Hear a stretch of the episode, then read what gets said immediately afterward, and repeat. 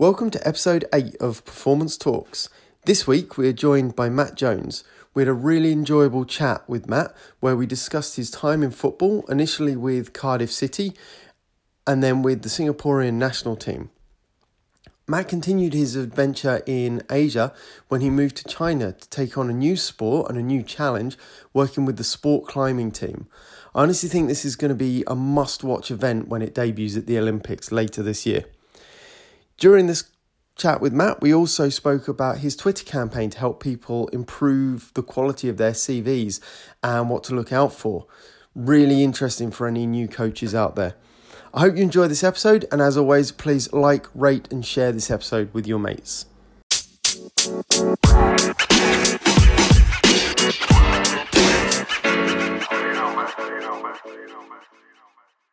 Hi, uh, hi guys. Cheers, uh, having me on. Um, pleasure to to catch up and uh, to have the opportunity to have a chat. Um, so, for those who don't know me, um, my name is Matt Jones.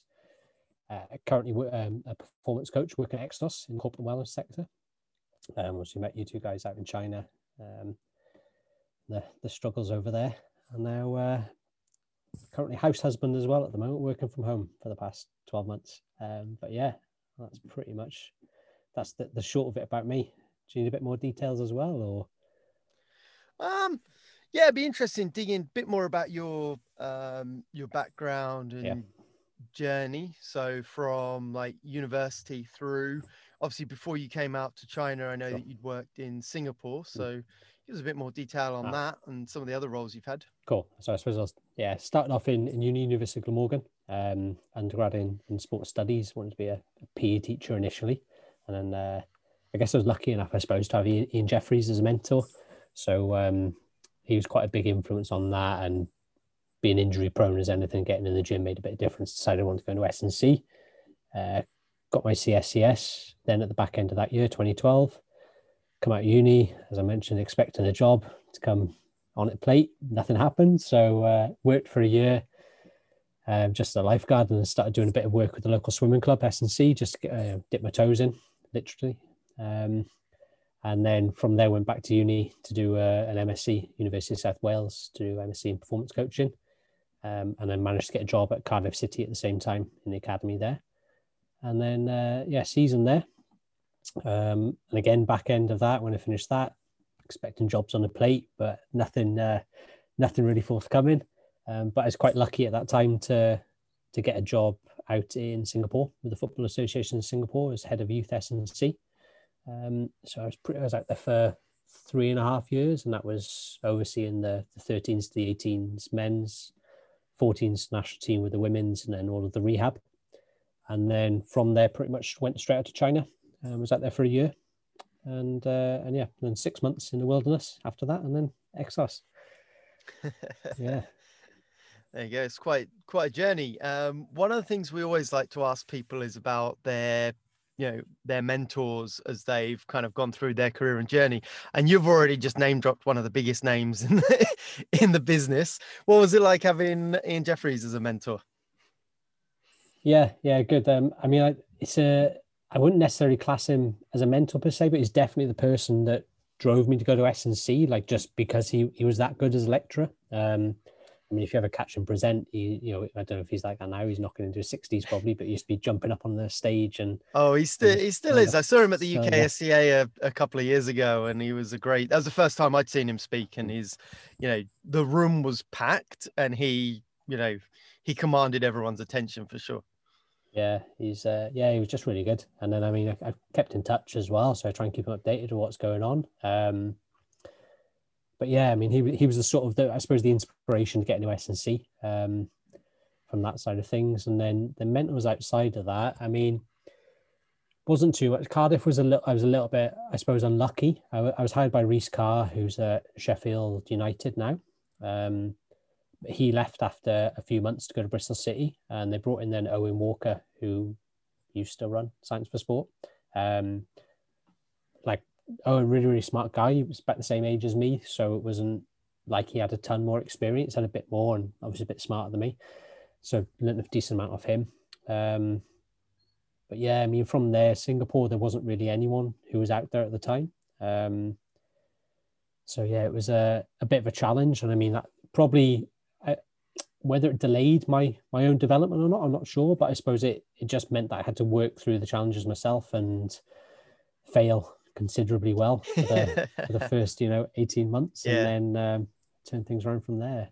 Well, it's a, there's a lot of times in this industry where it's just a sink or swim style of learning, right? And I think a lot of the times in in teams, you know, S and C staff are often on their own, and you're having to work things out, problem solve, and everything. Um, what was that transition like going from Cardiff, obviously very well established club, um, you know, fairly good in the in the grand scheme of things, and then going out to uh, to Singapore? What was that what was that transition like for you? I mean, the move overseas was fine. Actually, didn't I wasn't really apprehensive about it. Um, I'm not one for getting nervous really, but I remember then. I think I got out there on the Saturday and I didn't start work until the Friday. So I pretty much spent most of the week exploring and sorting bits and bobs out and visas and stuff. And I remember being showed around the first day. Um, and they're like, oh, right, okay, that's it. So you can just get on with whatever you have to get on with now. And I was like, oh, cool. And what's that? What do I have to do? and just like that, that day, like never really had it before or since, but just imposter syndrome, like massive imposter syndrome hit me so hard that day. I was just thinking, you know what, I, I, what have I done here? I've made the wrong decision here. I don't know what the hell's going on. And then, um, then it didn't help being the weekend as well. And that was just running through my head the entire weekend went by myself overseas. Um, and then when I came back in the Monday, luckily that an athlete needed rehab. And even then, to be fair, it was, oh, they've got this lad who's doing ACL, um, done his ACL. Can you give him a hand? I'm like, sure, yeah. What's an ACL? Just, just like, completely at my depth. But um, yeah, it was a weird one, the transition from Cardiff to, to Singapore, because although it was like an FA, it's run almost like a club because it's such a small island. Like our, our youth teams played in essentially the league above. So like the 17s, 18s playing the reserve league 16s in the 18 leagues, 15, 16s, and all the way down. Um, so it was like day to day training. But then most of my day was like rehab because none of the clubs had sport professionals. They didn't really have a physio, they didn't have athletic, uh, you know, physical performance coaches. So it was a case of just doing all of that and then overseeing training in the evening. So it was just almost painted in a bad light, really. But I suppose there was just no organization on that side of things from the physical preparation, no athletic development in place. Just going in and just like, right, this is absolute carnage. Um, I think, you know, discussing with even my boss now or, or my previous boss here at, at, um, Exos, like for me, it's always been a case. Actually, most of my jobs, you know, here at Singapore and China, having to go in and build it from the ground up essentially what was going on. And i mean that's something i quite enjoy doing. Um, and you can put your own spin on it put your own fingerprint on what's happening. And i was quite lucky really there wasn't any proper pressure. I think if i got into a, a professional club here in the uk and had to do the same thing i'd probably been booted out after a year. But because i had time to sort of grow and develop and figure out what what works what didn't work and understand the culture and and everything around that. It just meant that over time I sort of grew into the program really, and the program grew with me, I guess. Such an interesting point because I think you can you can go one of two ways when you think about going into new programs, right? And it's sort of like, well, do I just copy everything that was done before me because that's safe? Do I change absolutely everything to prove that I am worth my money and, and that I should be here? And, and kind of the answer is you should probably fall somewhere in the middle. Um, but I think a lot of a lot of coaches struggle with that, don't they? And and going into somewhere where there isn't really anything, kind of I don't want to say it takes pressure off because there's obviously pressure. Like these these are high sort of high profile positions, but in terms of a bit of that imposter syndrome again, you're not looking over your shoulder almost and thinking, well, the, the last person did this. You can just go and do what you want, right? Yeah, pretty much. I mean, I think when I'm thinking back to what I did now, it was right. Okay, well, this is what we implemented at Cardiff. Um, so okay, we'll we'll go. I'll, I'll try and implement something similar to this. And I was quite lucky because I started there in August, um, and then their season finishes around November. So I pretty much had sort of three months just to get a feel of the place and get an understanding about how things works worked, how things will run. So it meant then come January in the new season, I could really properly implement everything that I needed, as opposed to coming in the start of pre-season and just being like, right, I've got to understand everything straight away. Um, so I was quite lucky really implementing that and then iterating as I went along, really. Um, but yeah, it wasn't, and I suppose because the level of S and C is quite poor in Singapore, there's not a high standard practitioner, um, generally speaking, um, and there's not like lots of competition for jobs. It, meant that I was like, well, ultimately, I know I'm one of the best practitioners here already, even though I had no idea what I was doing for the most part. So it worked out all right, really. Listen, for stepping aside from the from the S and C for a second, obviously we all came together and worked in China, but I I advocate a lot to, to young coaches going abroad because I think it it teaches you a lot about your craft, it teaches you a lot about you as a person. Um, but literally like from a from someone who'd never worked abroad before, what is it like? Like in your experience, you went from Cardiff over to Singapore. Like, did they sort out a house for you? Did they sort out, you know, food? What what does it look like? Like we know what it looks like in China because we've all been there, but for someone who's never experienced that, how did you find that? Yeah, Singapore was a bit um, was a bit of carnage to be honest, because the job was actually not lined up. I suppose it was proposed for a local coach. So I went over I was in like a really weird position as a as an expat coach that I didn't have an expat package, so I didn't have more money. I, I, had I had all right money. I'm not complaining about it, but I mean, you know, the coaches were paid a lot, lot more than me. They had accommodation and a car. I went over without any of that. You know, they paid for my flight, um, and then I had to pay for hotel accommodation for that week uh, until I found a place myself. Um, and yeah, it was just I was weird. I had like the worst contract there out of everyone. All the locals had all the local benefits. They're like a 13th month. They got, you know, a bit more holidays. They were looked after a little bit more on that side. And then obviously the expat coaches had all the additional stuff and didn't have to worry about anything. While I'm in between, I don't get any extra money. I don't get a bonus and stuff like that. Um, so yeah, it was, it was like a really, really steep learning curve. Um, and it was hot. Bloody, I, I tell you what, like I couldn't believe stepping out that airport. Oh yeah, that ginger skin of yours would not have well. yeah, I mean, this, I'm not really built for the sun. Am I? I don't know what I thought moving to the equator. but yeah, it was um, it was quite a steep learning curve and just figuring out. And then I was quite lucky. My girlfriend moved out after a couple of months, and then yeah, we we were renting a single room, like a little box room out in another couple's apartment. I got it to start off with, and then we were in there, and then she lost her job after six weeks, so it was pretty much just in that room all day. And then, um, luckily, she managed to get a job just as her visa was running out. So um, we had to pop across to Malaysia, just get back in, get her another ninety days, and come back in. Um, and then we managed to get a place after six months, but pretty much had, you know, I think she was the two of us in this tiny, super single bed, this tiny box room for four months. Um, and Singapore's expensive. Yeah, yeah. So. It it's interesting um, to hear hear the like people's stories. Obviously, we know like with, with the China jobs, you never kind of know exactly where you're going to be. We know that, but you you are pretty much guaranteed you're going to have somewhere to sleep it's normally going to be a hotel or a training center. You're going to get your food provided. I remember I was in uh, in talks a while back with with a job in Hong Kong, and the salary package was was pretty decent. But then they said, "Oh, but there's no housing." So, having had experience of moving around, I start to look at how much housing costs in Hong Kong, and I'm like, "This it. job is now unrealistic." Forget it. Yeah. Yep. So I think it's very like you said, like that first time, you, you don't know what you're what you get yourself into, right? I remember the first contract I got for, from China, and I literally saw the salary and was like, "Yep, I'm coming," and I didn't think about anything else. And then, like, I, have never, I, I haven't spoken about it yet on one of the podcast episodes, but like my first night in China was minging. It was it was the worst thing I've ever had, and and you just laying there like thinking what have I gotten myself into?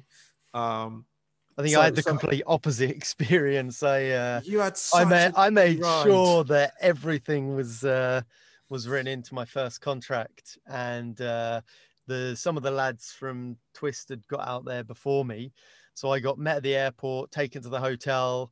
I was uh, given a beer in the lobby of the hotel and told to get changed. We're going out, and we went to a craft brewery. And I, my first night in China, I had like wings and craft beer, and was just like, "Oh, this isn't going to be too bad, is it?"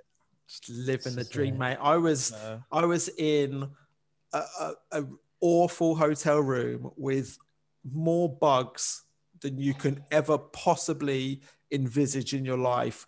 You, I, I pulled the curtain across, and like the clumps of bugs that were on the curtains were like the size of a dinner plate. It was just ridiculous. Was that in And- Harbin? That was in uh, Jilin Oh, and I'd obviously traveled. I'd gone like from where I lived in Kent down to Heathrow, flown to Beijing, connected to Changchun, had a two hour drive. Like we'd been traveling for 24 hours. It was two o'clock in the morning. Coach is like, the bus leaves at six o'clock for practice. So I, I had no choice. I literally like pulled the covers over my head. I can hear the bugs like landing on the covers. And I'm just like, what the fuck have I done? Why am I here? Like this is such a mistake. And then, then I stayed there for four years, so can't be all Hey. bad. Painting a good picture of it. Yeah. well, after the, after that learning experience in Singapore, what um what kind of inspired you to to then look at moving to China? Um, well, I get I, I sort of reached a bit of a glass ceiling in Singapore. Really, um, they they brought in a new technical director when I was out there, so it was a case of they want their own people, and I was just sort of there on this weird contract. Um, and I mean, it, I was looking for work for a while, and I'd had uh, an opportunity to move to to the sports surgery clinic in Dublin, but they didn't want to pay for a package to relocate me. So I'm like, okay, well, can't do that. Um, and they were and then i was looking elsewhere um and yeah and then china came up um and it was a case of well i've got to take this opportunity if i can get it. So same as always just applying for jobs and um and then i got offered that and i was like right we need to have you there in in 16 days. I'm like what? I got i got like a three month notice period here. And a six months left on my on my condo. Um so yeah, I mean, it was just it was just an opportunity really, and then luckily I managed to speak to my boss. They let us out, and we had good landlords as well of the condo, so they let us out early. Um, and yeah, pretty much then it was just like, well, I might as well do it. It's a year. At the end of the day, if I really really hate it, I can always just cut ties, move back, and then find something in the UK. So it was always worth that risk. And I suppose after having the experience in Singapore before, it was okay, well, I know China's probably going to be a little bit worse in terms of it's going to be a bit more manic um, and less westernized, but you know what? That's fine. I know what to expect, and it's it's fine. I can do deal with it. And I suppose then arriving with all the American coaches, I felt like I was the most experienced one there. Um, so it worked out all right.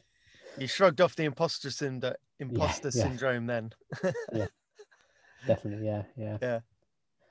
It's uh no, I remember that um that first day when I um ended up having a load of you guys in for the sort of first kind of Yeah. debrief and and stuff as I was taking over at the CAC. Um yeah, that was a, an interesting an interesting day and time. And Yeah, it uh, was nice to hear another British voice. To be yeah.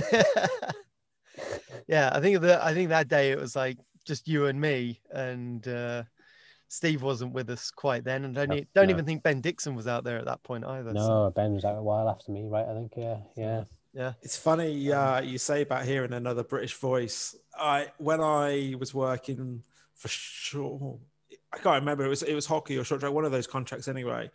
Um, and my boss at the time was a Canadian guy, lovely guy. Uh, you know, got a lot of time for him. But but he said to me, he's like, "Oh, have you uh, have you spoken to Simon yet?" And I was like, "Oh, who's Simon?" And he's like, "Oh, he's he's another he's the other the other British strength coach."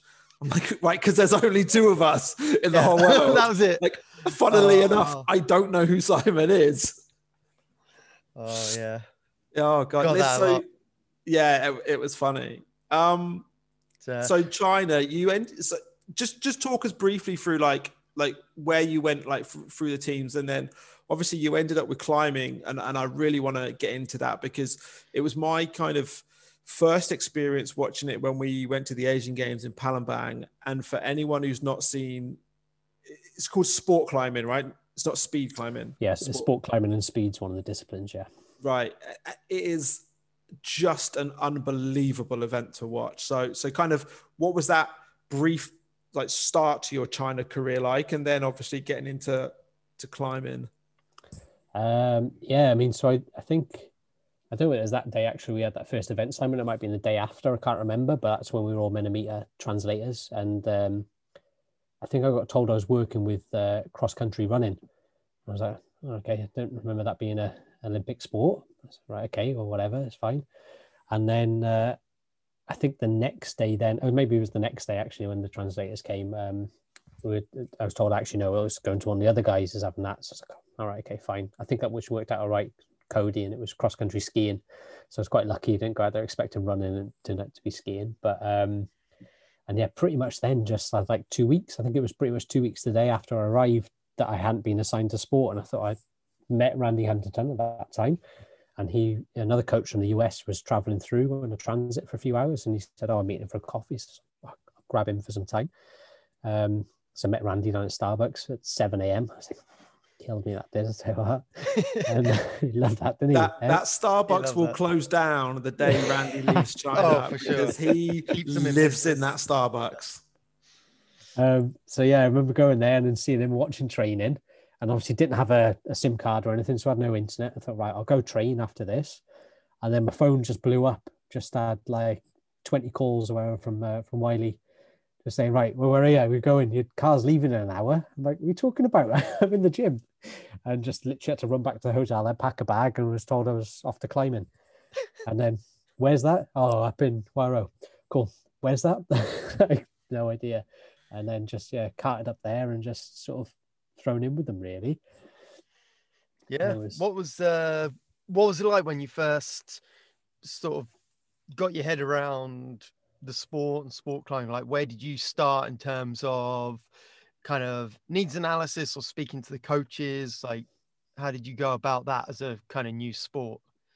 Yeah, I mean, there's not not really much in the way of climbing research out there in terms of papers and just having a look and trying to find anything. Tons on like grip strength for rock climbers, um, but nothing like holistic that you can look at and think, right, okay, well, this is how they're training, this is what they're doing, this is you know any time motion analysis at all. So it was pretty much just watching training.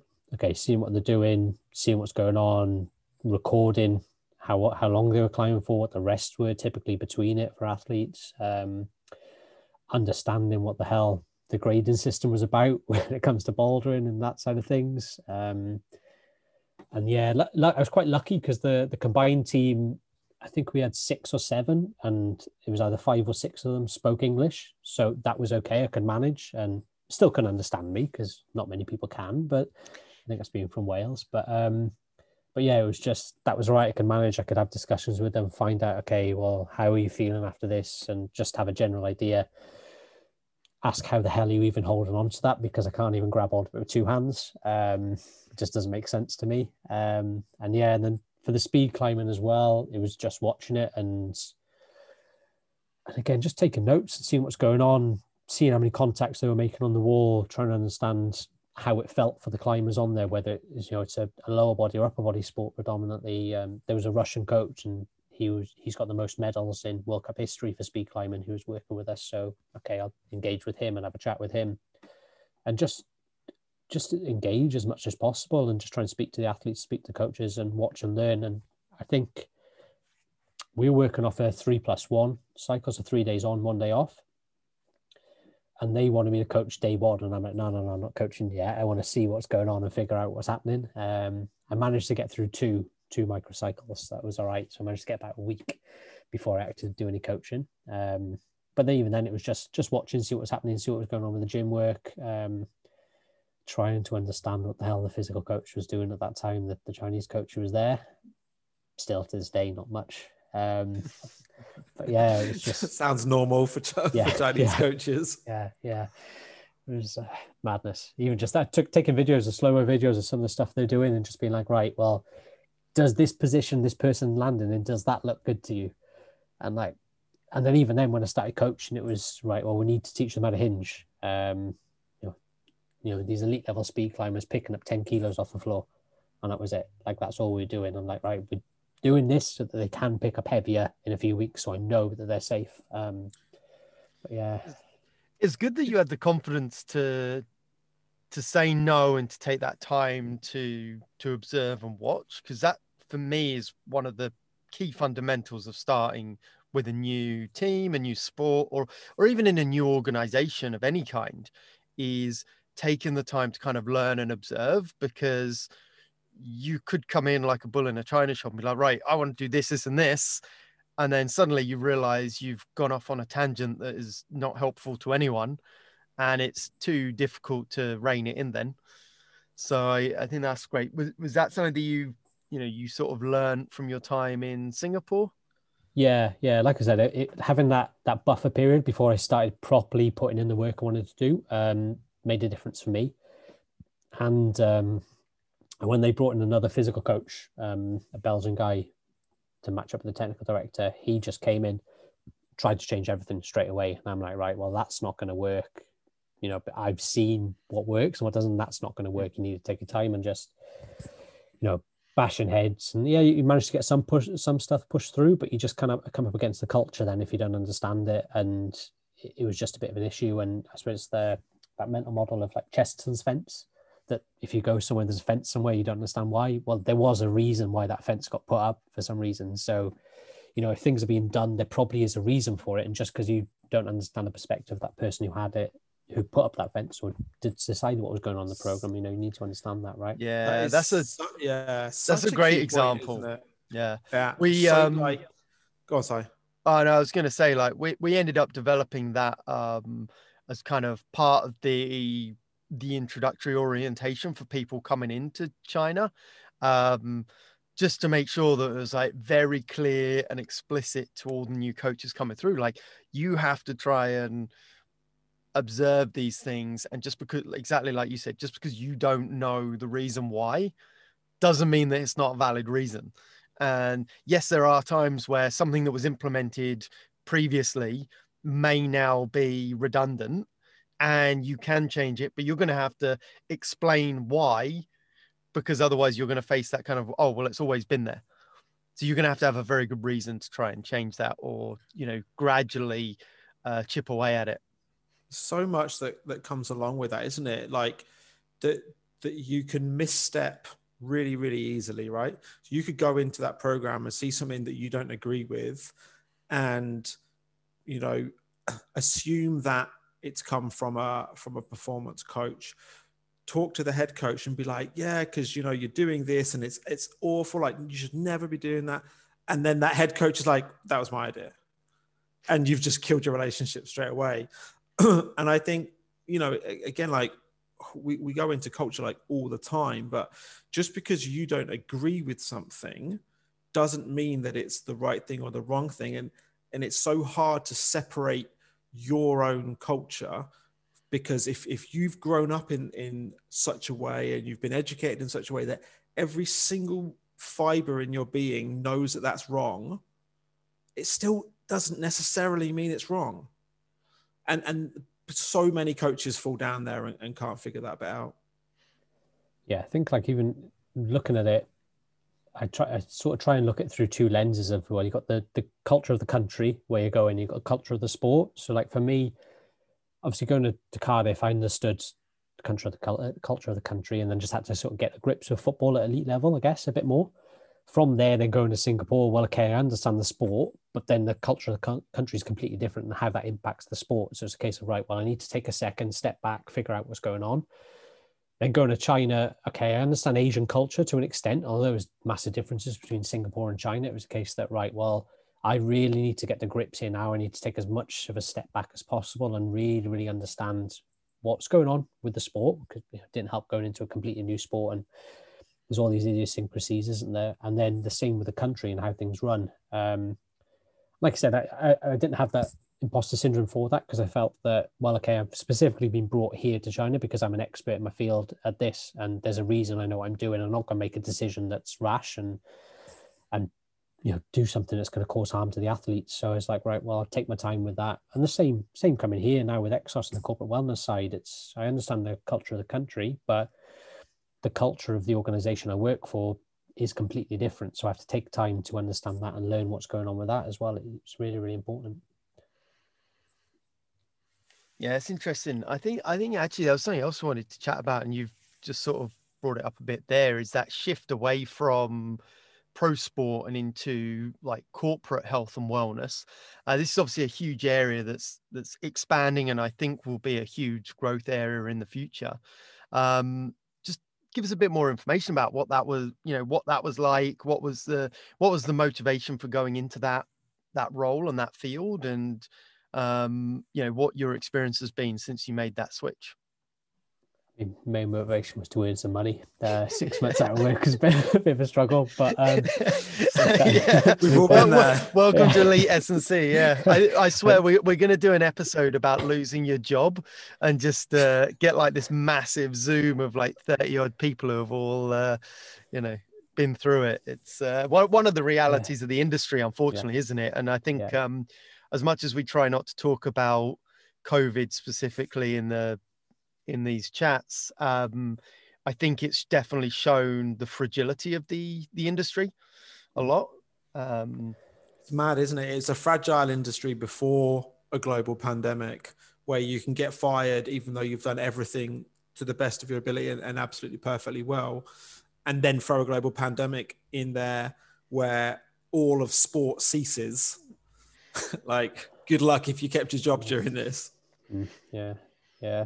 It's um, but that that was a sort of main aim. I needed to find work, but I guess other than that, I, I quite like having range with myself in general. I like to be to be able to coach at the drop of a hat with whoever I'm working with. So I mean, you know, going from youth swimmers, going to football, youth footballers, going to more senior football a little bit, and international footballers, um, and a wide range there, especially with the rehab, and then China, completely different sport, and and now in corporate wellness where it's it's not elite level performance we're looking at. It's just health and well being and trying to bridge that gap and sort of develop those skills that are required to work with who I need to work with. Um, I mean, it's it's interesting enough. Like we've got sort of the the sites we work on are split across three sites. We have engineers, we have sales and marketing, we have like the lawyers in the other building. Um, and you need a different coaching hat for each of those sites. Like you can't coach the same. It's impossible. I mean, I've got a Thursday. Well, when we're in the office, I had a Thursday morning strength class at the engineering site. Wouldn't get a peep out of anyone at all. Just wouldn't hear anything. You know, it's a that's a slog. That Thursday morning class, and um, they're all good guys and they're all right, and they warm up towards the end. But at the start, it's like morning. How's it going, guys? Trying to bring some energy, and they're like, oh, it's him again. Um, you know, but like we would have maybe even in that class we'd have someone from the other side which might be more media based they might be in the building for the day. And they engage with hey how's it going? Good morning. How are you? I'm like right you're not an engineer are you? Right where do you work? And just see straight away. But having that range of coaching it, you know it's something i quite enjoy and and developing my ability as a coach as much as possible. Um but we sort of we implement the health and well-being program uh, at this uh, this corporate company. Yeah. Um, yeah, it's good. This small corporate company that you've small, not small, allowed to yeah. mention. Yeah. I um no, I I really like what you said there about being able to coach like different people. I I think I was like a lot of people, I, and we kind of touched on it before we started recording. I think I was very naive when I first came out of university. I had this this great degree that was very specific for a job, and I thought I was going to go out there and start coaching Olympic athletes and um, you know, I kind of started in a similar way to you as well. I was working at the, I started off working in the swimming pool at the big golf and tennis club that was right next door to my uni, and it was a it was a great club, big private members club, um, very high end club in London. And I sort of developed, I'm working through that and then got into the gym and was kind of working the gym floor and personal training. And it was great because a lot of the people in there were tennis players. They were there for a you know as a tennis club um like before the national tennis center had been built it was actually where andy murray and a lot of the um, british players were training when they whenever they were in london but that was not my my role with them. Obviously, it was more sort of personal training. Um, and I actually hit a point where I was like, oh God, I don't want to, I don't think I want to do this. I don't think I want this to be my job. So I actually left and did a ski season. And during that ski season, I was like, actually that that job was all right. I had it, I had it pretty good there. Kind of went back into it and but with a new resolve to kind of direct where I, I wanted it to go. And throughout my career, I think again, like particularly in the in the UK, you often end up sort of piecemealing things together. So you might have a contract with a club, or you might have a, you know, I had a contract with a tennis academy, but then I was doing other PT stuff on the side. When I came to Canada, I was in a private facility and we had, you know, some elite athletes. We had NHL players in the summer and stuff, but then you're also personal training everyone. I actually feel like I learned so much more from some of those private clients that I worked with the ability when you've only got an hour with someone and they're paying top dollar and they come in and are like, oh, I was doing some work in the garden the other day and my shoulders bust. And you have to find a way to help them move and get on with their day super quickly and, you know, just react to everything. I feel like that helped me a huge amount when I actually was working with athletes day in, day out, because same thing, they come to me and they're like, okay, great I've got this issue, or I've got that, or I've I've pulled something, or I'm like I'm a bit worried about this, and you're suddenly like, okay, great, I I can fix that for you and get you back out to play. So I think there's a huge crossover that a lot of people don't show enough respect for. Yeah, definitely. I mean, I think it's an area that students should massively get involved in is personal training. If you can get a qualification, get it done. Like just coaching hours It's yeah. the biggest thing. Like, I that's mean, the, that's the thing, isn't it? Yeah, like uh, thinking back to Singapore, most of my day was rehab you know, I was working five days a week and then do a few hours on the weekends, like with the teams if we had games or morning training. But I was pretty much doing eight hours of coaching with rehab every day. So I was doing like 40 hours a week contact time just in rehab. and I mean, like, yeah, I, mean, I was dead, like doing 60 hour weeks, like absolute dead. And then you look at China, I was doing 60 hours a month by the time I finished, which, is, which is nice. It wasn't too bad. I tell you what, I think I was keeping Starbucks in Huairou open as well. But, but like, Mate, I didn't even know they had a Starbucks all the way up there. Yeah, that, I know. I mean, it's called Beijing, but that yeah. is not Beijing, man. You got to take an aeroplane just to get there. yeah, living an hour outside the city, but it's still in the city. It's mental. Um, but yeah, it was just just that coaching hours, like the contact time makes a difference. One of the things I mentioned to to a friend is like, you know, if you work at a football club, you have about four or five hours uh, contact a week, and that's it. Mm-hmm. And maybe more if you're lucky, you can do rehab, but where you're going to learn more, either doing PT when you've got a chance to actually work with a range of different people, different backgrounds, different injuries, different problems, different stresses, or if you can get into the rehab and like you mentioned, like you know, someone who's got a small injury, you can make that change on the fly instantly. Then, right? If an athlete yeah. comes to see you in training, it's just you know, really underserviced um, population for sure. I think Absolutely. some some people, especially students, um, mistake an elite athlete with an elite like training age. Do you know what I mean? And and they have this idea that they that everybody wants to work in elite sport f- for for whatever reason, kudos and and your CV and money and all that sort of stuff. But it, but a lot of it's to work with these amazing athletes, and then you get them in the gym, and they're just awful a lot of the time um, I remember watching the the rowing team. Um, one of their sort of physical coaches set up a, a little fun warm up for them that had like lateral hurdle steps, and about four of them fell over trying to do these hurdle steps, and and you're just like, I think you know people look down on things like personal training because because they're like, oh, but they're not elite athletes. And you're like, listen, a lot of the elite athletes you work with are not going to be elite in the gym. You know what, as well, it's, it's impact. Like for, for me, anyway, what I see is right, how can I have the biggest impact possible? And maybe that's not going to be elite level, maybe that never will be elite level, you know, um, again. But you know, if you if you can change someone's life by just actually making a difference to how much pain they're in, like that's massive. Like it, you get such such a sense of satisfaction. You will get sense of satisfaction more so from that than putting out cones for your team if they win the Premier League. Like, do you know I mean? If oh, you're just doing sure. that, washing shaker bottles, eh? I think um, actually the longer I spent with teams, the more I developed that personal relationship with them, that I ended up having the same kind of feeling as when my personal training clients did well. It was more, it was exactly like you were saying. It's more about the impact you've had on them as a person than it is about their results. Because as a coach, you have to be there when they win and when they lose right? And you have to be able to coach them through both of those things. And you have to be somewhat neutral in your approach to help them through it. So it ends up being much more about the the sort of the personal growth and their their change and development than anything else.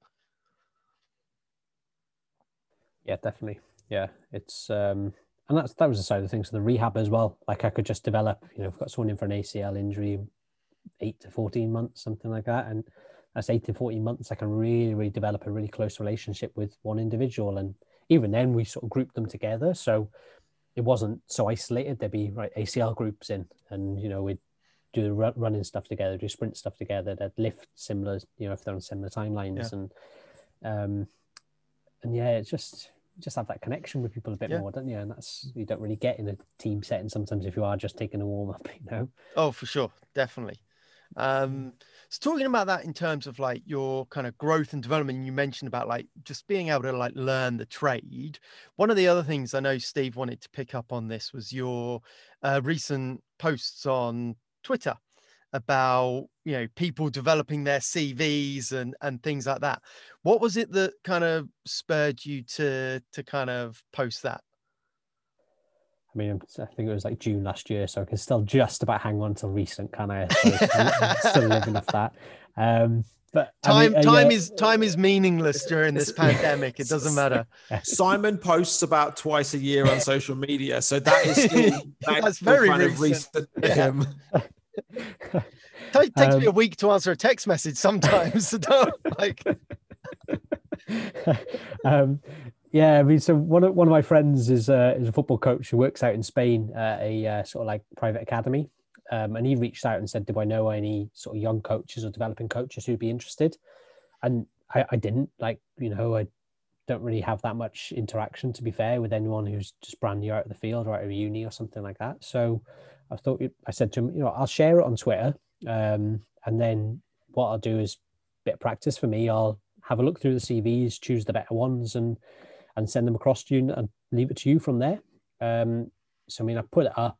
I had to take it down after about 18 hours because I'd had about 150 messages and 100 replies, and it was just madness. Um, and yeah, it was just off the back of that, really, just going through. I think we had 101 applications in the end, and it was just going through all of those and just seeing similar things cropping up all the time. And you like you, you know we chatted about it earlier, but I'm assuming you've got similar stories as well. Some of the stuff you saw from oh, the, yeah. the China I mean, adverts, right? Geez, like, and that's one of the things I was saying about like being naive earlier on in my career was like you don't realize how many people are applying for these jobs.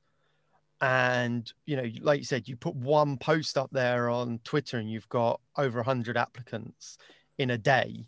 You know, working in uh, China when we were recruiting and we had hundreds of applicants come through you know, and when we were looking to hire a fair few people, but you know, you've just got hundreds and hundreds of applicants coming the, through. Yeah, the difference I think with well, well, certainly with our advert was the one that you know we placed it and we recruited, and, and that was something that Simon and I felt very strongly about. The the organization had a tendency to use other companies to recruit, which is absolutely fine. And you know, hmm. they they've been through so many different companies, and they've used Exos, and they've used VSP, and they've used Play, and they've used Twist, and you know, a lot. We've all, in fact, gone through that that system with one or more of those with those companies. But it was something that Simon and I felt very strongly about was was recruiting for ourselves. One of the other things we also felt strongly about was was transparency in that uh, process. So we put on the advert a salary. It, it, nothing annoys me more when there's no salary. And we've spoken about it numerous times. China pays good money. So we we had a job advert out there with the salary saying five to seven thousand dollars a month for strength coaches. Can you imagine what the inbox looked like? It was ridiculous. And isn't it? They're like, it's a hard thing, isn't it? Because I suppose when you're a young S and C coach, you're like, right, well, I might as well try because you never know, right? But then that person hiring, it's like, right, I wish this person hadn't tried. I really wish they had tried. someone has to someone has to read this Yeah. and like waste five minutes of their of their life on it it's um i i will think of a couple i i did a lot of the i took a lot of that recruitment on especially for the s&c side of it because that was kind of the grunt work because simon was my boss so i just had to do what i was told um i'll think Was I'll it think was of- it the assistant director or the assistant to the director? assistant, assistant to, Yeah. yeah, Yeah, we've to the had that director, Get my, conversation. uh, get my We've coffee def- order in on the way to work, and uh, We- oh, I have brought Simon more coffees than I care to remember. It's basically the equivalent of the S and C coach putting cones out. That was me. I was just bringing Simon coffee. Um, good, good times. Um, I'll think of a couple of like really good and really bad examples, but I know, I know on that thread, you gave some incredibly good feedback in, in kind of very detailed. So, what were some of the common things you saw cropping up? What were some of the good things and some of the not so good things? Um, I mean, yeah, like attention to detail was the big one, like across the board, just just spelling mistakes, um, spelling my name wrong as well. And I don't know how you spell Matt Jones wrong. I, I really don't know how you spell his name wrong. I really don't know. I mean, I, I can understand how you can say it wrong. I get that. I completely understand that point. but but um, so, but but yeah, no, like just attention to detail was the biggest thing. Even spelling names of clubs, just structure, like you know, like the detail of how things should look, and it's little things, but like even just like a, a bullet point being out of place, or you know, just maybe something overlapping, and it's just like not that that's a big deal in the grand scheme of things, but it's just like right, well, that's something that could have been sorted, and it makes it look a little bit better because that's more noticeable than hmm. maybe a, a spelling mistake or just Oh, that I- little bit yeah. out of place, right? I, You know, I agree with that completely, and I know that Steve, you were really hot on this when we were when we were recruiting. But it is that idea of like, this is your one shot to grab someone's attention. If you don't have the time or can't be bothered to put in the time to ensure that that mm. is perfect, your attention to detail, what's that going to be like when you're under pressure and expected to produce a report and you're expected to put the right information in and you know what am I expecting you to just copy and paste it and it's going to be, you know, the same thing you told me last week, or is it? Are you actually going to do it properly? Because it is indicative of kind of what your personal standards of professionalism are. I think. That- That that's hundred percent the point that I have tried to make. You know, now I'm now I'm teaching and I'm working with students and I'm talking to them about uh, applications. You know, like like I'll be very br- blunt, and again, like I mean, I can't remember, but we must blunt? have had. Come on, I am I am the nicest guy. I don't know what you're talking about. Um, we had hundreds of applications for that China job, and like you know if there's a spelling mistake you're gone. And, and i said that to students and uh, you know there was a bit of pushback from the students and they're like well but you could be missing out on a really good coach just because they've made a, a spelling mistake. And it's like you you are right. Like and and we spoke a little bit about this before. Like it's it's very hard to recruit well. It's you can easily pass up a good coach by mistake or you can hire an absolute horror um, um, and I'd say we've probably done both. Um, but one of the the things is is exactly that. Like we were hiring for the Chinese Olympic Committee. If you look across the last three Olympic cycles, they've been in the top three for the last three Olympic cycles. They are one of the most elite organizations in the world. If you cannot make 100% effort on a CV, Yeah. and I'm and I want you to to like you say to weekly report back to key stakeholders, including directors of sport, directors of Olympic Committee. Like if you can't make a you know, if you're going to make a spelling mistake in the CV, what are you going to do in those reports? It's not about, oh, I just made one mistake. It's about your level of professionalism. You're, you're telling, I'm not judging your spelling. I'm judging your ability to provide accurate reports. And I, I can understand to an extent if you've got, like, if say the job's gone out and it's like, right, you've got six hours, then okay, maybe there's a rush to it. Okay, I, I can understand that, and I, you know, to be fair, I didn't really judge anyone that har- uh, harshly with spelling mistakes, but I was like, right, well, that's a bit of a red flag. Um, but if you've got like with that challenge job, it was up for a few months. I know for a fact. Oh, yeah. So if someone hasn't got the time to sit there and think, right, is this the best portrayal of me in a CV? Is this am I putting out the best version of me for this? And if they think that doing that and sending it across with spelling mistakes is doing that, then it's not really the type of person you want. I think And I think as- that. Oh, sorry. I was Uh, just gonna say, talking about like the best portrayal of yourself. Have you seen any CVs that have really stood out to you that were a little different? Um, yeah, to be fu- funny enough, actually, it was someone who wasn't even applying for the job who just sent me a CV for feedback, just what I thought. Um, oh, brilliant! Cheers. And I was like, I haven't got enough on my plate. yeah, I know. I was, I was like, right, okay, well, this is after, to be fair, I'd sorted everyone. I was like, right, yeah, okay, this is, I fine, I don't mind doing it. And, um, and yeah, it was good. You know what? He'd include, included like QR codes of his like analysis work. He was like, I think, he was a video analyst, and he'd included those on his CV. So, and a link underneath as well. So if, you, if you're not on the laptop, you could just press it, or if you had a printout, you could scan it and it'd open up the videos of an- analysis work. And I thought, you know, it's brilliant. Like that Yeah. just makes you stand out straight away in the attention to detail. And he's gone above and beyond to do Yep. that. And it shows I- a bit of work that you can't see on a CV, right? I actually ended up having a, a chat in a similar way with um, with one guy that applied to the job in China, and then actually shows how global the, the the industry is. I had a load of the same people applying when we were recruiting for Fortius here in Canada, and he I think he was actually one of the guys that um, applied. But I ended up when I was chatting to him, actually just you know spending a lot of time, you know, commenting on his CV because I thought he'd done a really good job of displaying the information in a very clear way but a unique way. So like he'd created this kind of timeline for his career um that told me everything i needed to know about where he'd worked what his role was how long he was at each place but it was in a really clear sort of diagram. So it's more like an infographic than it was just a cv and it was brilliant because I, I actually understood his career so much better. I immediately went back and changed my own CV because I was like, oh, you know, mine's now terrible, like compared with this.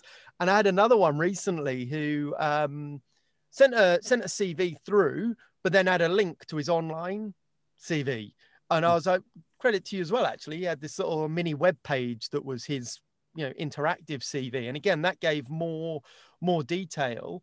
But it, it's things like that. I think now so much of what we do as coaches is is about the transference of information right your ability to translate that information to the athletes to the coaches to the other stakeholders if you can create a way of showing that that's another reason why i think the cv question is so important I, th- I think it's um, a big thing as well. Like what I saw is is people who you know there are resources out there to do a good CV. Like you don't have to the ones because you probably miss out good coaches who do on a Word, right? Because at the end of the day, dry in it. Like a black and Yeah. white CV is a slog to get through. So, but there was people who've gone the other too much the other way, and it looked like a graphic design one, and Oh, just I've got I've got a great example. I'll tell you about in a minute.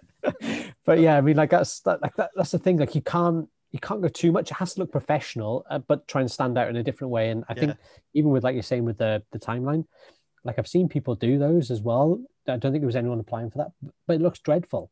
Like some of them, it it has to be done in the right way, and it has to look good. You know, it it can't be too much, can't be too busy. You know what I mean? Yeah. It has to Oh, yeah. right. Talk, talking about busy steve were you thinking of Steve, yeah. the Bollywood movie poster There was don't know. one that honestly, it was like a Bollywood movie poster. I was like, like as off. I mean, it's it's cool, but it's I don't not know necessarily how, what we were looking for yeah, in this I don't know how much I can say about it That's because like- because ultimately it is Oh. Yeah. another professional's Yeah. like Oh, yeah, yeah, like I don't but to but anyone, but- it was it was so far over the top and and it was it was just ridiculous it, it got noticed but for for all the wrong reasons very much it was it was style over substance. Not only that and and and i'll carry on this story because i think it's worthwhile. Once i had rejected him he asked for feedback absolutely acceptable and i gave him some feedback. Um, and his initial response to coming back to me was you're a racist. If if i had a different name you would have hired me, that's gonna absolutely get my back up, obviously, straight away. I I replied with as Simon has said, I, I can I can be fairly blunt when I want to be.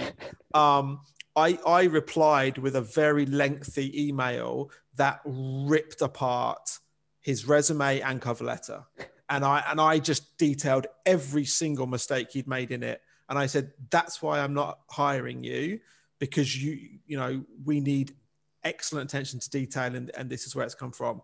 And and and then and he to you know to his credit he replied and he said fair enough constructive criticism. I was angry went off at the deep end shouldn't have said that.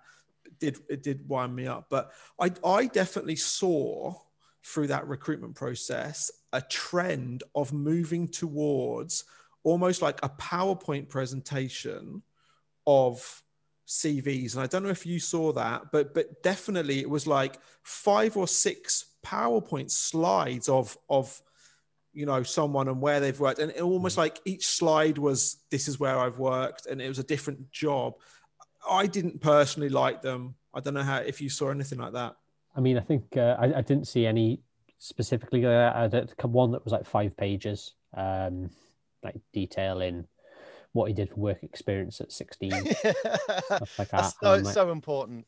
I know. I'm just, you know, it's no, there wasn't anything too much like that. But I mean, I think ultimately when you look at it, it has to be maximum at two pages. You know, if you're For if you're going to be working five years, there's no way it should be over one page, really. You know, I mean, even then, it depends how many jobs you've had, of course, but you know, it, there's really, really try and condense the information you're putting in. I think is the biggest thing, um, and it has to it has to look professional. I mean, I, think that's the biggest thing. It can't be over the top. It can't be like a poster. It can't be like a PowerPoint because that's not what you're doing. You know, if you can find a way to include it, like you mentioned, Simon, with a link to a online CV, okay, brilliant. You know, that's a good way. Or you know, we, we were talking before about like the video cover letter as well. Like if you could include a QR code to a video cover letter that here's a link to my um uh, to a virtual introduction of myself. I think that's a really good way to do it. It could be Such something a that great stands idea. out, right? Yeah, Yeah, I love that idea. Yeah. I think that was a great idea. Was that something that was asked of you, or something that you had seen somewhere else, or something that was, you know, Yeah, no, it it was asked for for a recent sort of interview, just a little bit of some some sort of work on the side, um, um, esports actually. So that I mean that'd be another sort of different industry. I, I, Yeah. I'd nice. finish yeah. finish that off. Yeah. Uh, Like th- Yeah. this point about the virtual intro is is really important. Yeah. But then I really want to talk about esports if we have time Yeah. at the end because that is something that I think is going to explode. Um, but yeah, so it was for that, and that, like I mean, like I mentioned, it was only a sort of two minute intro, just sort of detailing really like like as you're doing a cover letter, but trying to. I think I had like eight points, something like that, on there, but a- as I mentioned, it took me 45 minutes to get it done because I couldn't pronounce my own name. Um, uh, to be fair, after I did it, because I had to cut so much, I, I was laughing because I got my name right. I was like, "Hi, it's Matt Jones," like that, and then my girlfriend just took the piss for about a week, just didn't stop because I just I was so happy I finally got it right and then got through it all. Um, but yeah, I hope watching you had is just, some uh, like some drone footage, like from up high of you coaching somebody out on a field. Hey, I'm an S and C coach, not an analyst. Come on, this is just a, hi. My name's Matt Jones. I like weights. Um, but no, I like to be fair, it was um, watching it back, even though it was myself in it. It, it was really, really impactful, um, and it just felt more personal.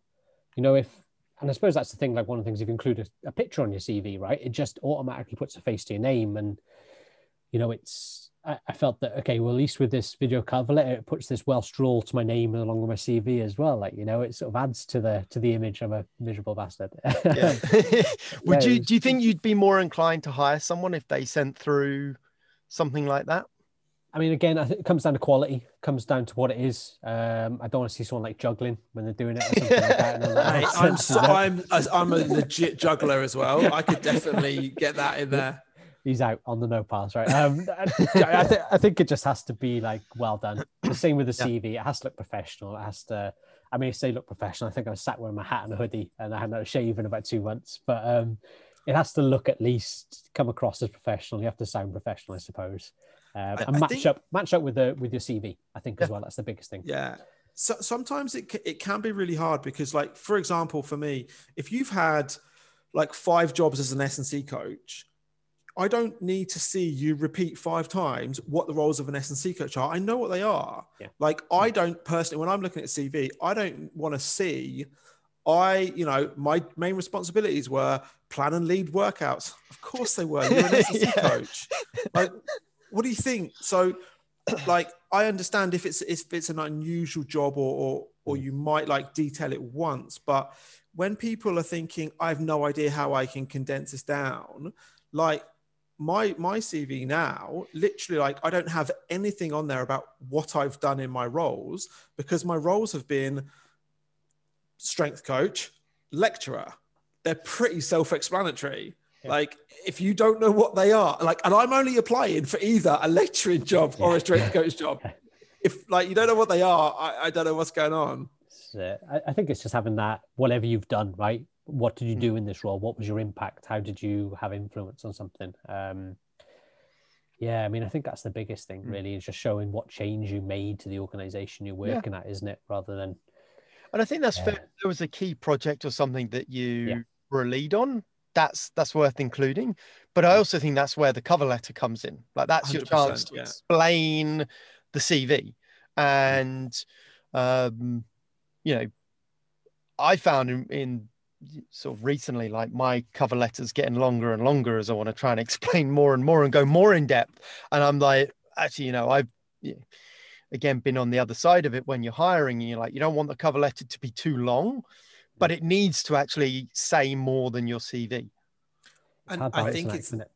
yeah i think it needs again that there's that that word impactful there you can use that cover letter to be like i was here i did this and the impact was this.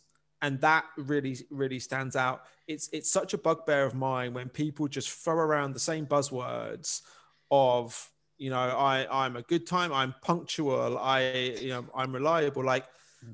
come on. But but what's worse is saying things in that cover letter that then aren't true. So saying I'm a good communicator, and then you get on the phone with somebody and they are terrible at communication. Like, don't lie on your Yeah. CV or, or cover Yeah. letter.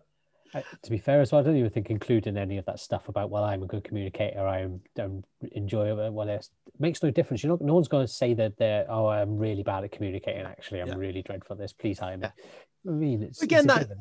surely that all comes across in the the standards to which you produce your cover letter and CV. That's Mm. part of your communication.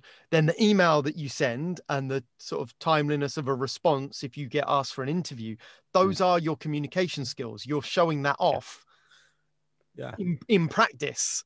It's when Definitely you not. say I'm great communicating, but you've spelt my name wrong. Yeah. Uh, not really. Um, So one of the things, oh, I was just going to say, one of the things that, on, just on that recruitment front as well, that actually, no, there's two things I want to say because I think they're both important. One, Simon and I had a, a long, lengthy discussion that, that we didn't agree on, and, and he won. And ultimately, at the end of the day, Simon is, when I look back on things, normally it's better to go with Simon's option. um, but but in that recruitment, that bit's definitely staying in, by the way. yeah, we um steered away from an MSc as um, as a mandatory um, qualification, like like an essential qualification. Um, we we had like a I think it was MSc plus five years or a BSc plus ten years. So okay, you might not have a master's degree, but you you will you will have increased that with experience, with, right? yeah, with, with experience and i think that that's so crucial because you know and at the time like i think the argument simon put out to me was well you can have someone who's who's done their bsc gone straight into an msc and you're looking at that person for a role but they've never coached anyone in their life but you're happy to turn down someone who has got 10 years international experience in coaching because they don't have an msc Mm. and i think that that's a really interesting point. and again I was just talking to my students today, and they're all of this mindset of, uh, as soon as I finish uni, I'm going to go and do an MSc. And, and the reason I bring that up is I don't know if we're allowed to mention other podcasts on our own podcast, but I will do. We will. I was I was listening to Robin Thorpe on Pacey's podcast, which was an incredible episode, really really good. And he was uh, Robin was was talking about this idea of how not necessarily i'm not saying that an msc isn't useful straight after a, degree but like you you probably get more out of that msc if you've got some experience behind you in the first place. I agree with that. I mean you you know i went and did my my msc um, while i was in china. And it was exactly that. It was like i i initially wanted to do it straight away um, I didn't actually think at the time, I'm so old, there wasn't a great program in the UK that I like the look of. And I thought it'd be super sexy to go and do it in Australia. So I got accepted to for a course in Australia to do my master's and then couldn't find any funding for it. Um, and was like, oh, well, I didn't really think this through, did I? Because I'm I'm a bro I'm broke. I've just come out of uni as a, you know, I've got a huge mount mountain of student debt and I've got no way of funding this. So I went about, you know, just just working and coaching and I'm actually really pleased that I came to it later on because I do feel one that I got a lot more out of the master's program, but also it was a great way to really kind of update and validate a lot of things. Like there's a load of stuff in that program that I found relatively easy. Um, and that's not suggesting that I'm, you know, I'm being cocky or anything. I'd be really worried if the nuts and bolts of it had been a surprise to me. Because then I shouldn't have been doing that job that I was doing. Consider, right? Like, do you know what I mean? Working for like Olympic figure skating at the time, I'd be yeah. pretty upset as well. Yeah. So like a lot of it just kind of came very naturally and was was relatively simple, but there was a lot that I was able to really update and build upon. And by being a being in an applied setting at the time as well, it was a really great way to to be able to put it all into practice. I think it's um like for me going in, it was sort of that was my entry to get into Cardiff as well. Um, because I need to be on a course. And I was like, well, okay, if I have an MSc, there's more chance of me getting a job because it's essentially on the desirable list, right? Um, like for me, I, I didn't feel it was that much of an like a, a difference between my undergrad. It was just a small extension, more reading, pretty much. That was the only difference I really felt.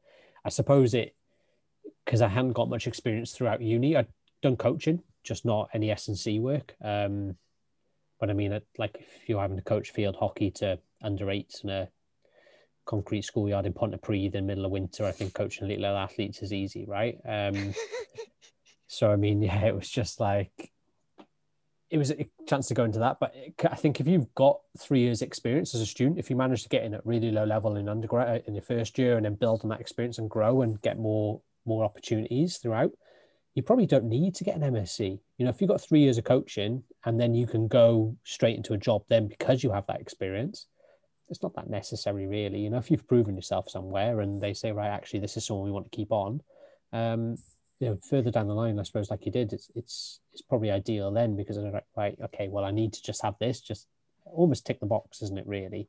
Yeah. I sure. suppose it's the same way. I guess people doing a PhD, right? I mean, like for you, Steve, you're doing one now, mm-hmm. right?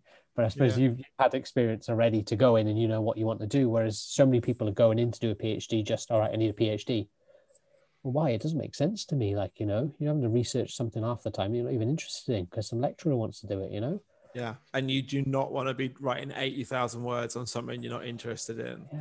But but I think you're right. I think the other thing that students miss, and, and it's it's so crucial for them to get placements at uni, but is the idea that when they're on those placements, they're able to apply the things that they're learning about in real time and they develop their coaching skills then. And like I said, you could easily do a BSc, then go straight into an MSc, and have never coached anyone a day in your life but you think, and, and it, we're cycling right back around to the start again, but like all of a sudden, you've got your, your BSc, you've got your MSc, you've got your CSCS, and you're like, right, bring on the jobs, and no one calls you.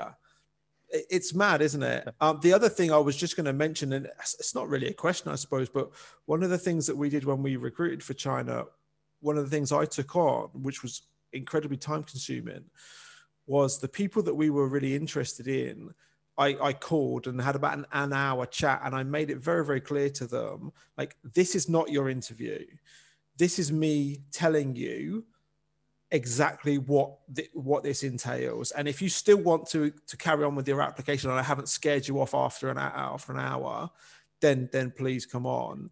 And and I feel still now like that was absolutely the best approach I could have done.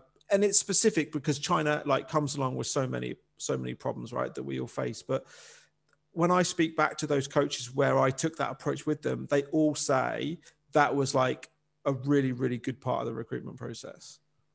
It was uh, my boy Angelo Noto, right? My colleague now. Uh, yeah, he, uh, yeah, yeah. And, and and he decided not to come, which is fair. fair. he, he hasn't left London ever. That's why. Well, so uh, I give a bit of grief there. like I, I, I said that to everyone there. Like, listen, I am not going to hold it against you if just because you've seen this incredible salary and, and the and the badge of the the COC, you want to come and work here. Yeah, it sounds great, but like I'll tell you what it's really like, and then you decide. And, and I'm not going to hold it against you. And some guys listened to that and said, actually, thanks, it's not for me. Other guys went, okay, I, at least I know what I'm getting myself in for. And those coaches w- was really successful afterwards. Yeah. I think that comes down to the setting of expectations and, and everything, right? Like we had, I'd, I'd say of all the people that came over, it was probably a 50 50 split of those that got on well out there and was successful and those that really struggled and couldn't could never really find um, a sort of comfortable position in the sense of like they felt comfortable doing the job and they felt comfortable living out there. Um, and I think a lot of that came down to the expectations that people had before they before they came out. Um, yeah, I agree. I agree totally. And and what we saw again, like not mentioning any names, but the people that came out with unrealistic expectations, either on their end or from somebody who had recruited them, hmm. they, you know, they were turning around and leaving within 24 hours. Yeah. Oh, and, yeah. and it's kind of like it's not it's not necessary if it's if you've been sold something and you haven't achieved that, that's not your fault. But equally, yeah. if you haven't done your own research, there's plenty of people around the world that have worked in China that you can reach. And I had so many people reach out to me and say, listen, I'm looking at this job. Um, can we just talk about it? Uh, yeah. yeah, I'll fill you in. Yeah, I think that I think that's another really important thing is people doing their own due diligence. Um, there were a number of people that came out to China that had never you know never spoken to anyone working out there or never done any of their own research. And then the ones that had gone oh no I re- i've got a mate who's worked in china or i've you know i traveled through a few years ago or like i i've just i've just looked online and read some articles. Makes such a difference right?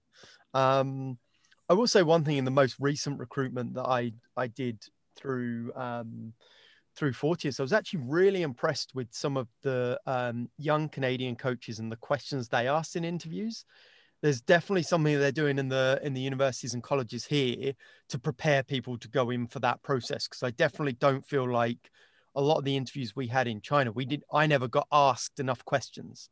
And i think that's really important for people to remember that the person recruiting you although we talk about how many applications there are and stuff i actually want to see people wanting to ask me questions and taking an ownership and taking an interest and and making sure that they're making the right choice. I suppose I guess it comes down to the coach a little bit as well on that, doesn't it? Like for me, I was like because I'd been to Asia, lived in Asia already, I suppose for three and a half years. I was like, right, well, okay, it's going to be you know Singapore's Asia light, so it's just opening the Baijiu now. You know yeah, yeah. Uh, you know, like yeah. it's you know, I and I, I always felt that my adaptability was fine anyway. I always knew that well, okay, whatever happens, it's going to be for a year. I can stick it out for a year, or even worst case, not that I was ever gonna, but I suppose mm. worst case that if it really, really doesn't work out, okay, well, I can move back. Yeah, yeah absolutely. Might as well take that risk and have that chance. And then, yeah. you know, I was quite lucky that you know, it worked out quite well on my end, and I was quite lucky to have two incredible bosses. oh, who were they? Ron I, um, and Rudy, to be fair. we um we, we ended up talking about the the sort of the CV and, and recruitment thing for quite a while. I, d- I do think it's a really valid topic to to talk about, particularly on the podcast to for younger yeah. coaches to listen to and understand. But I also wanted to pick up on something that you mentioned there about the uh, the esports. Just just mm. briefly give us an idea of that, and also um, talk about like you mentioned it being a bit of a side hustle, and I think something that we've all learned from the last year. We mentioned it earlier how fragile the industry is, and that need for a bit of a side hustle. So if you just give us an, an outline and like what what your thoughts are on esports and and where that's going and the need for a side hustle. Um, yeah, I suppose it's the the same as a lot of the industries. Like I've started not massive knowledge of it yet in terms of esports, and it's still fingers crossed anyway. Hopefully next week, but um, but I mean it's definitely a growing industry, and I mean some of the prize money that's being thrown around in it is is insane. Oh, it's huge. Um, yeah, it's, so it's like, in the Asian Games now. Yeah, yeah. So I mean.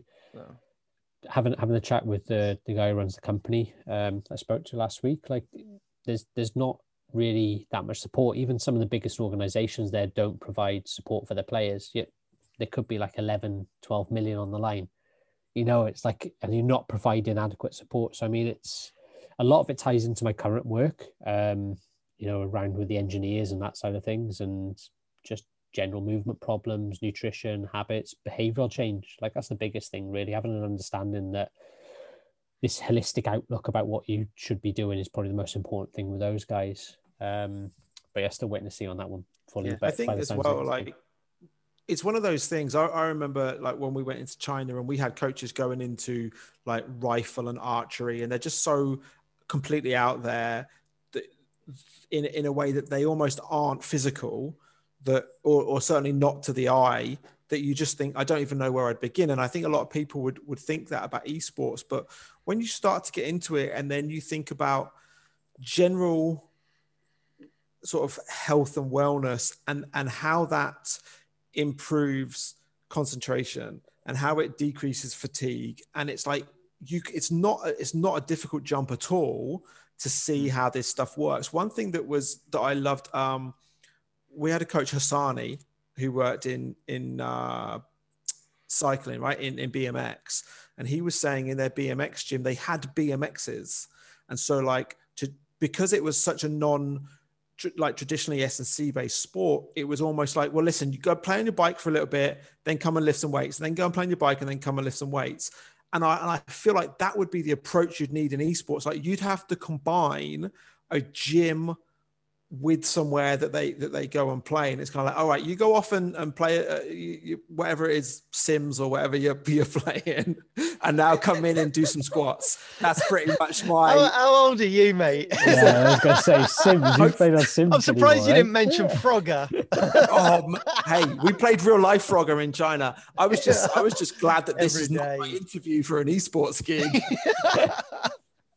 yeah, I mean, to be fair, I think it's just like a lot of low hanging fruit, really, like with him, isn't it? It's just things that it's really easy to hit. Um, and I mean, clusters of gun game on Call of Duty with uh, one set of back squats wouldn't be too bad, would it? I'd be buzzing for that as well. Yeah. I love a bit of COD. It's yeah. it's funny you you mentioned the the bikes in the gym. I remember at the um at the UK S&C conference um Darren Roberts. Couple of, couple of years ago. Yeah, I was yeah. going to say I can't remember his name actually, yeah. but um he was he was presenting on you know working with athletes from sort of alternative sports you know like extreme sports and he was like my sort of readiness questionnaire in the morning is a game of mario kart like if the guy if the guys are playing well and like racing well or the ones that are like slow to react and are just doing really badly compared with their norm that's that's a readiness like you know mm. system and so similar idea. They had BMXs in the gym, and they would just play, you know, sort of play and then get a few exercises in and get a few reps in and, and all the rest of it. It's just a very different, like different approach, right? It's whatever you need to create culture, isn't it? That's the biggest thing. You know, what yeah. works with the guys Massively. and what do they enjoy and how can you in- incorporate that? Um, going highbrow now when we were talking about University Challenge before, but I was reading some Carl Jung the other week and oh. do you know what I mean? And like I'm really dropping Drop his names in now. Hey, I tell you what, hey. Um, but yeah, like even one of the things there is saying like just, you know, at the end of the day, these psychological interventions, you have to treat the person as well as the disorder. Like if you're not treating the person, that's the biggest thing. And same with S&C. You know, if we're not treating that person and providing them what, with what they enjoy and the stimulus they enjoy and you know, with BMX, if they don't enjoy the gym work because it's a non-traditional sport, okay, yeah, have a ride around on your bikes in between. I don't really care. Bunny Yeah. hop onto the boxes. Brilliant. Okay, now come and do some squat contrast training or whatever, you know? Yeah.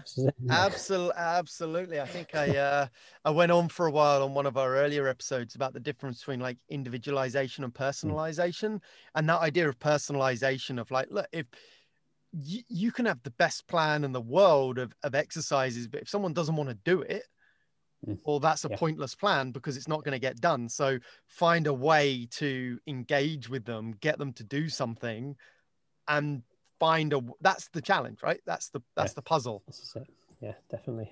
Definitely. That was uh that was episode one for anyone who is listening Yeah. hasn't gone back. So shameless plug here to go back and listen from the start. That was Simon and I in episode one.